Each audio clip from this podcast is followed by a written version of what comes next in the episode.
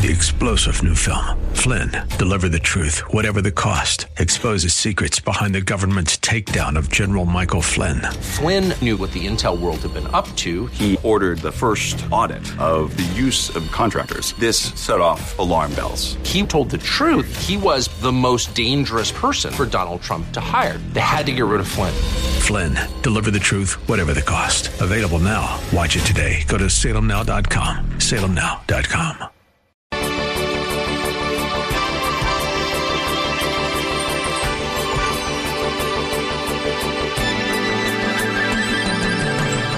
Actually, that's not what the Bible teaches for us. And it's not a law and it's not a command. And you're going to see this as we go through this chapter. There's not one place in, in these two chapters where Paul says, give a tithe.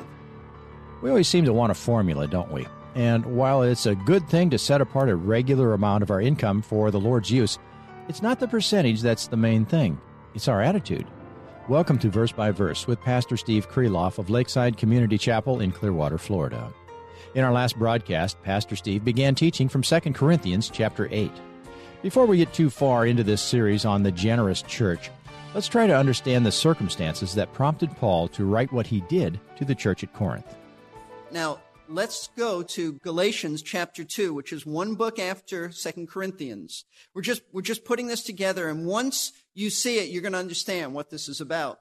Galatians chapter 2, Paul is relating to the Galatians what took place at this Jerusalem council.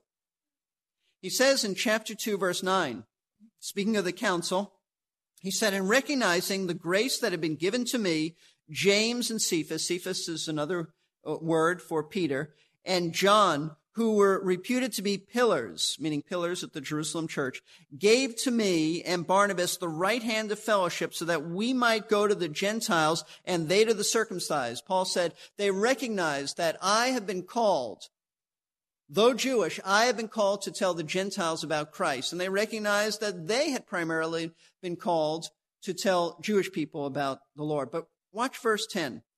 They only asked us to remember the poor the very thing I was eager to do. You know what Paul is saying? He's saying this. The Jerusalem council said, Yes, Paul, preach the gospel. By all means, preach the gospel to the Gentiles. We recognize that's God's work in your life. Preach the gospel to the Gentiles. But, but Paul, don't forget the poor Jewish believers in Israel. That's the poor he's referring to.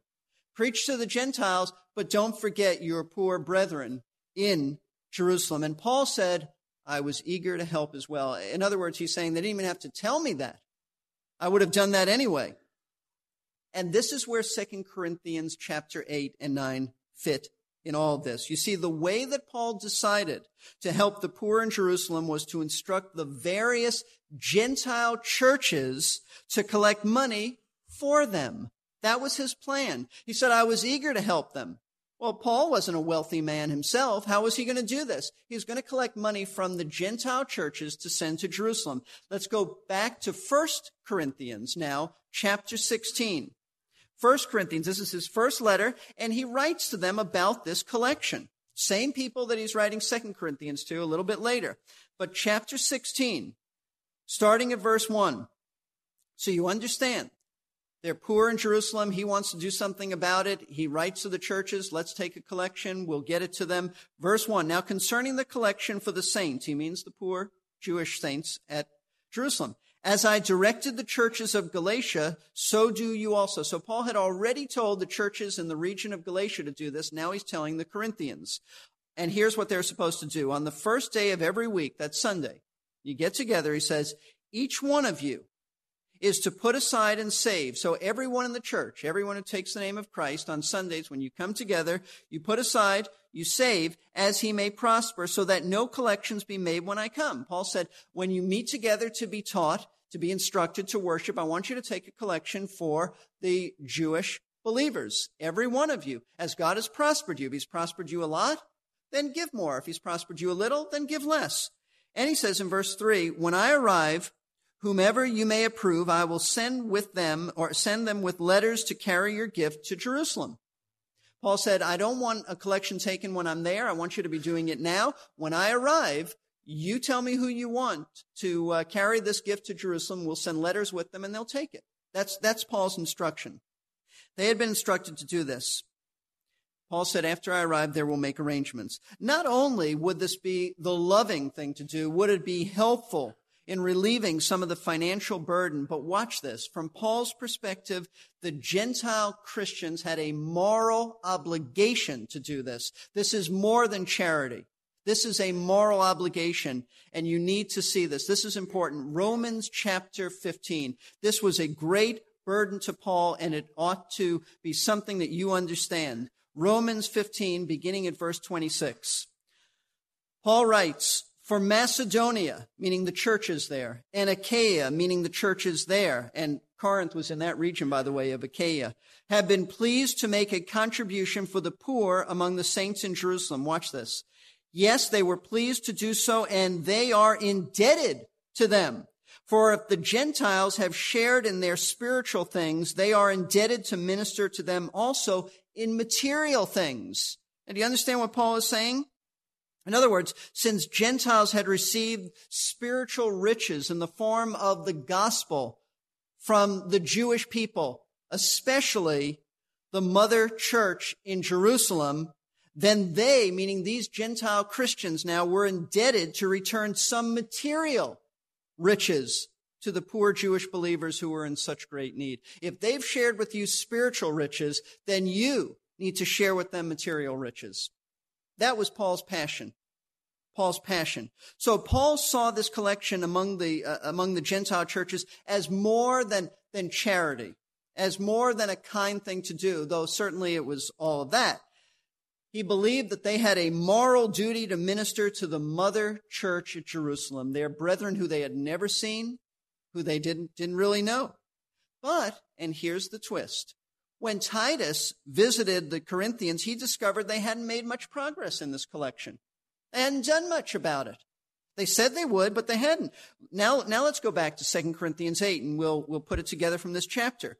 Verse 6, for example, says, So we urge Titus that as he had previously made a beginning, so he would also complete in you this gracious work as well. It wasn't completed. So we, we wanted Titus to help you to complete this. Verse 10. I give my opinion on this matter, for this is to your advantage, who were the first to begin a year ago, not only to do this, but also to desire to do it. Paul said, you started a year ago. Now you got to finish it. Titus will help you, but, but what are you, what are you doing? Now, why hadn't they finished it? Well, we're not told specifically. What, what had gone wrong? Why, why did they start a year ago and, and let it go? Um, we don't know for certain.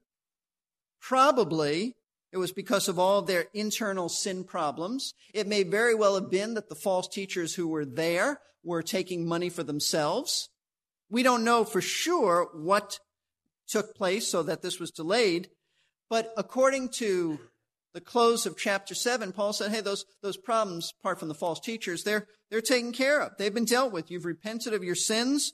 We, we've been restored to fellowship, and I plan to visit you again. Now finish what you started. Notice verse 11. But now finish doing it also, so that just as there was the readiness to desire it, so there may be also the completion of it by your ability. Paul says, finish it. Get going on this. And you know what? That's exactly what 2 Corinthians 8 and 9 are all about. That's what they're about. These chapters contain Paul's renewed encouragement to the Corinthians to finish the collection for the Jewish believers at Jerusalem. Note that. That's exactly what this is about. But I want you to understand Paul's instructions were not limited to the Corinthians nor to any ancient church. His teaching is given, is given for us as well. Because those truths about giving apply to all believers in Christ in every age. And it's important that we really understand what these two chapters teach. And I'll tell you why. Because uh, it is my firm belief that most Christians really don't have much of a clue about giving. If you ask a typical believer in Christ to explain giving, he'll just say, well, the tithe. The tithe, we're to give 10%. Actually, that's not what the Bible teaches for us. And it's not a law and it's not a command. And you're going to see this as we go through this chapter. There's not one place in, in these two chapters where Paul says, give a tithe. Secondly, a lot of believers don't think about attitudes that God wants with their gifts. He doesn't just want you to give, He wants you to have the right attitudes. And there are many who don't consider the motives that should go along with, with our giving. There are many times in the Old Testament God said to Israel, I don't accept your gifts. I don't want them because your heart is far from me. You're, you may be saying the right words, but I know your hearts. Your hearts are not in it. In fact, many Christians are just outright disobedient at this point in their lives. And, and either they don't give at all because finances are tight at home, so how could you possibly give? Or if they do give, they give very, eh, very sporadically. Very sporadically. And yet Paul said on the first day of the week, on each first day of the week, each one is to set aside. In fact, many Christians think more about excuses for why they cannot give than thinking about what God says about why and what they should be doing in giving come up, come up with all kinds of justifications for this. So this morning, as we begin to study 2 Corinthians 8, we're going to see how we're supposed to give. And the way we are going to discover this is by looking at a generous church and a group of generous Christians and how they gave. Because the first thing Paul does in appealing to the Corinthians to give generously, and that's what he's doing, give generously to Jerusalem, is tell them about the example set by a group of churches in an area known as Macedonia. These churches had already given liberally and generously to Jerusalem, and in doing so, you know what? They have established for us a permanent pattern of giving for every church and every Christian. They are a divine established pattern for our giving. And every one of us who knows Christ ought to strive to emulate how they gave and attitudes of giving. You see, the way they were in their giving is precisely the way God wants us to be in our giving. Now, if you're taking notes, what we're going to be doing this week and Lord willing next week is we're going to look at four characteristics of a generous church. What does a generous church look like? What does a generous believer in Christ look like? This is just for wealthy people? No, this is for all of us and you'll, and you'll see this. Now, this is what a generous church looks like. First characteristic you're taking notes, and I encourage you to do this. The first characteristic of a generous church is this their giving is motivated by the grace of God. Paul begins with motivation, why you do what you do. God is not only interested in, in us giving, He's interested in us giving for the right reasons. Their giving was motivated by the grace of God. Let's look at verse 1. Now, brethren, we wish to make known to you the grace of God which has been given in the churches of Macedonia. Now, Paul begins his appeal by giving some information to the Corinthians about the generosity of several churches in a region called Macedonia. It was uh, the northern part of Greece in the Roman Empire, northern region of Greece, as opposed to Corinth, which was in the southern region of Greece. You are familiar with several of the churches in this area. You have the church of uh, Philippi is in Macedonia. You have the church of Thessalonica in that area, and you have the church of Berea mentioned in Acts chapter 17 in that area. There may have been more churches. We're just not aware of those churches because these are the ones that are mentioned in the book of Acts. But I want you to notice something. Notice Paul doesn't simply say that the Macedonian churches were generous in giving to the poor in Jerusalem because they felt sorry for them. Doesn't say that. Or because they had a special place in their hearts for Jewish people. Doesn't say that. Or because they gave to impress the Corinthians with their generosity. Doesn't say that. Or because they gave out of a guilty conscience. Doesn't say that. Those are some of the reasons why people often give their money away. But none of those reasons are given for the Macedonians' generosity. Instead, notice what Paul says about why they gave. Look at it again. We wish to make known to you the grace of God which has been given in the churches of Macedonia. Now, what does Paul mean by the grace of God? The Bible means by the grace of God essentially that God's grace is his unconditional kindness shown towards us in granting us salvation in Christ. That's why the Bible says, For by grace are you saved through what? Faith, and that not of yourselves, it is the gift of God, not of works, lest anyone should boast. It's nothing that we do. It's God's mercy, God's compassion in Christ dying for sinners and in saving us by faith alone, which He gives to us as a gift, and He gives us salvation as a gift through, through grace. But God's grace doesn't just save us. And I want, this is important for you to understand. He doesn't just save us and then leave us alone to live out our sinful lives. He begins to transform our character from the inside out. We're not just people who embrace a belief system and, uh, and we reform ourselves.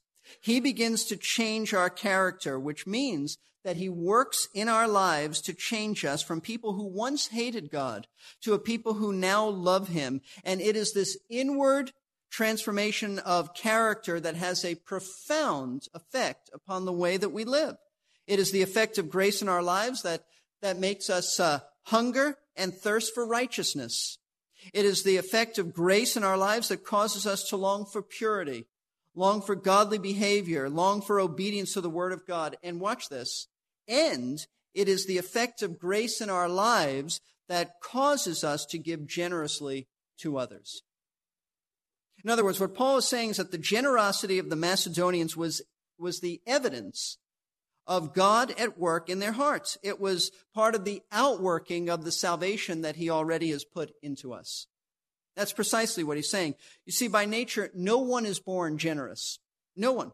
Not one person here. No one is born sensitive and thoughtful to others, especially complete strangers. It takes God's work of grace in our, in our lives to transform us from being self-absorbed individuals who, who think only about hoarding money for ourselves to, a, to be a generous kind of individual who wants to share their money with others, especially complete strangers. And, I might add, to give expecting nothing in return. That takes the grace of God. Now, let me tell you, one of the great evidences that you have really been transformed by God's grace is that you will want to share your resources with others. I want to show you some passages of scripture that support this. Let's look just a few books down the road. Ephesians chapter 4. In Paul's letter to, to the Ephesians in chapter 4, he starts to tell them about how a transformed life is to be lived out. You know, we all bring baggage from our non-Christian days into our Christian lives. We all, we all bring baggage. And Paul is telling us in this chapter to take out, take off that baggage, get, get that old clothing off. Look, look at this in chapter 4, beginning at verse 22. He says that in reference to your former manner of life, meaning before you came to faith, you lay aside the old self, which is being corrupted in accordance with the lusts of deceit, and that you be renewed in the spirit of your minds. Think differently, he's saying. Live differently, think differently. Put on the new self, which in the likeness of God has been created in righteousness and holiness of the truth. In other words, get that old baggage out of here and replace bad, wrong, unregenerate behavior with godly, Christ-like behavior. Now, what is that? Well, that's what the rest of the chapter is about. But what I want you to see is verse 28. He says to those who steal, he who steals must steal no longer. Now that's, that's the old self behavior. If you're a thief, he says, stop, stop being a thief. Stop robbing others. Okay. So I stop. Now what do I do? He says, but rather he must labor. So instead of, instead of robbing people, start working hard. Get a job, work hard, stop taking from other people. But he has more to say. Watch this. He must labor, performing with his own hands what is good. Now, why would I do that? Why would I stop doing that? Why, what is that about? Watch this. Here's the purpose. Here's how, why you work hard so that he will have something to share with one who has need. Isn't that amazing? Paul is saying, stop taking from other people. Instead, work hard so you can give to other people. When does a thief stop, be, stop being uh, a thief? I'll tell you when he starts giving to other people, not, not just when he stops stealing. Now, Paul is not saying neglect your family and do this. He's not saying don't pay your bills and start just giving other people. He's not teaching financial irresponsibility uh, because other scriptures say that take care of your family. Take care of your, your bills. Make sure you don't get in debt. But, but what he is saying is on top of that, work hard so that you'll have enough money to share with others who don't have as much as you.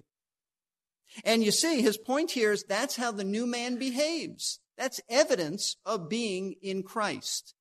It's another passage, 1 John chapter 3, and Jack preached on this, seems like years ago, but probably just weeks ago. First John chapter 3. And I hope you'll be back tonight to hear Jack speak in this wonderful concluding message of this wonderful series that we've been privileged to hear from him. But First John chapter 3 verse 16 John writes, "We know love by this that he laid down his life for us." Now that's very similar to John 3:16. God so loved the world he gave his only son that whoever believes in him shouldn't perish but have everlasting life. This is how he said we recognize love, that Christ laid his life down for us. But watch this. And we ought to lay our lives down for the brethren. Now, what does he mean by that? We're certainly not going to go to the cross. There's nothing redemptively we can do. He explains it in verse 17. But whoever, here's what he means about laying our lives down for the brethren. Whoever has this world's goods and sees his brother in need and closes his heart against him, how does the love of God abide in him? Meaning, it's a rhetorical question. The love of God does not abide in a person like that. Little children, let us not love with word or with tongue, but indeed in deed and truth. What John is saying is don't tell somebody you love them and they have needs and you won't help them. Don't say, I'll pray for you and I'll pray that somebody else will help you. Don't do that. The way that we demonstrate that we love one another is we do something tangible, if you can, for somebody else. So you see, God's grace at work in our lives opens our hearts, and watch this, it also opens our wallets to other people. I have a friend who said this once to me. He said, Steve, when I came to Christ, my checkbook was converted as well. Not just me. Now, why is it, and this is a valid question to ask, why is it that God's work in our lives uh, prompts us and changes us to be generous? It's a very simple answer. Because what God is doing in changing us, He's transforming us into the very image of His Son. That's Romans 8, 28 and 29. That is to say that, that God isn't just changing us in a uh, random way. He is changing us inwardly to be more like His Son in terms of our character. Loving and kind and forgiving and gracious and generous. Because part of the character makeup of the Lord Jesus, because this is an attribute of God, is that He is generous and giving. In fact, everything you have comes from Him. Everything is on loan. There's not one thing that you brought into this world, Paul teaches Timothy. There's not one thing you're taking out of this world. It's all on loan, and it's on loan from Him. Notice 2 Corinthians 8 9. When we get to this, we'll develop this further. But look at this. For you know the grace of our Lord Jesus Christ. He spoke about the grace of God in the Macedonians. Now it's another example. You know the grace of our Lord Jesus Christ that though he was rich, yet for your sake he became poor. Why? So that you, through his poverty, might become rich. One of the most profound and noble verses in all the Word of God. Jesus was rich in glory, rich in glory, but in becoming a man, he gave up the riches of glory so that we who are spiritually bankrupt sinners might be made spiritually wealthy. That's the grace of God.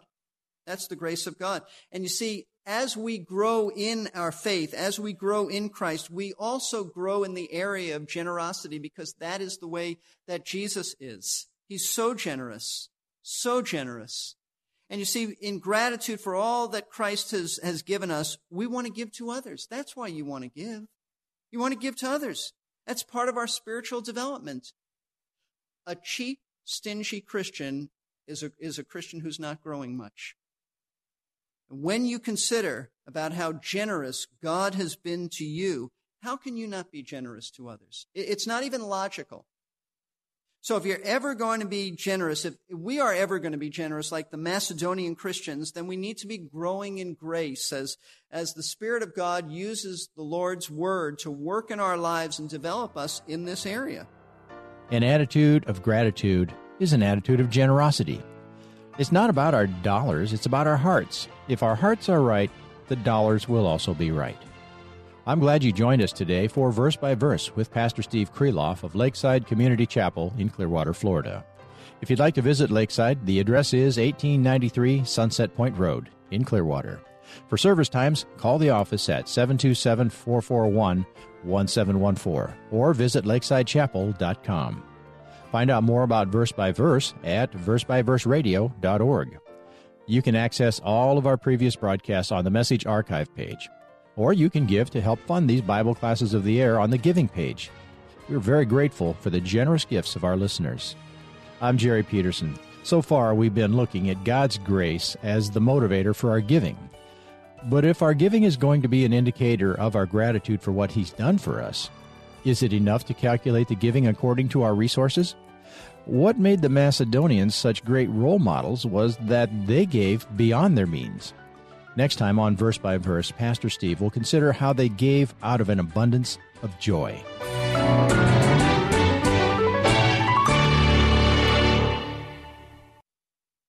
We're here to give you strength between. Three star general Michael J. Flynn, head of the Pentagon Intelligence Agency, knew all the government's dirty secrets. He was one of the most respected generals in the military. Flynn knew what the intel world had been up to. He understood its funding. He ordered the first audit of the use of contractors. This set off alarm bells. The explosive new documentary, Flynn, Deliver the Truth, Whatever the Cost, uncovers the facts behind this scandal. Flynn told the truth. He was the most dangerous person for Donald Trump to hire. I find out the worst enemy that I'm going to face in my life is right here in America. They took my assessment and they wanted me to change it. And I was like, I'm not changing it. They had to get rid of Flynn. With in depth interviews, archival footage, and never before seen personal records of the man behind the headlines. I just felt like I was drowning. Flynn, deliver the truth, whatever the cost. Available now. Watch it today. Go to salemnow.com. Salemnow.com.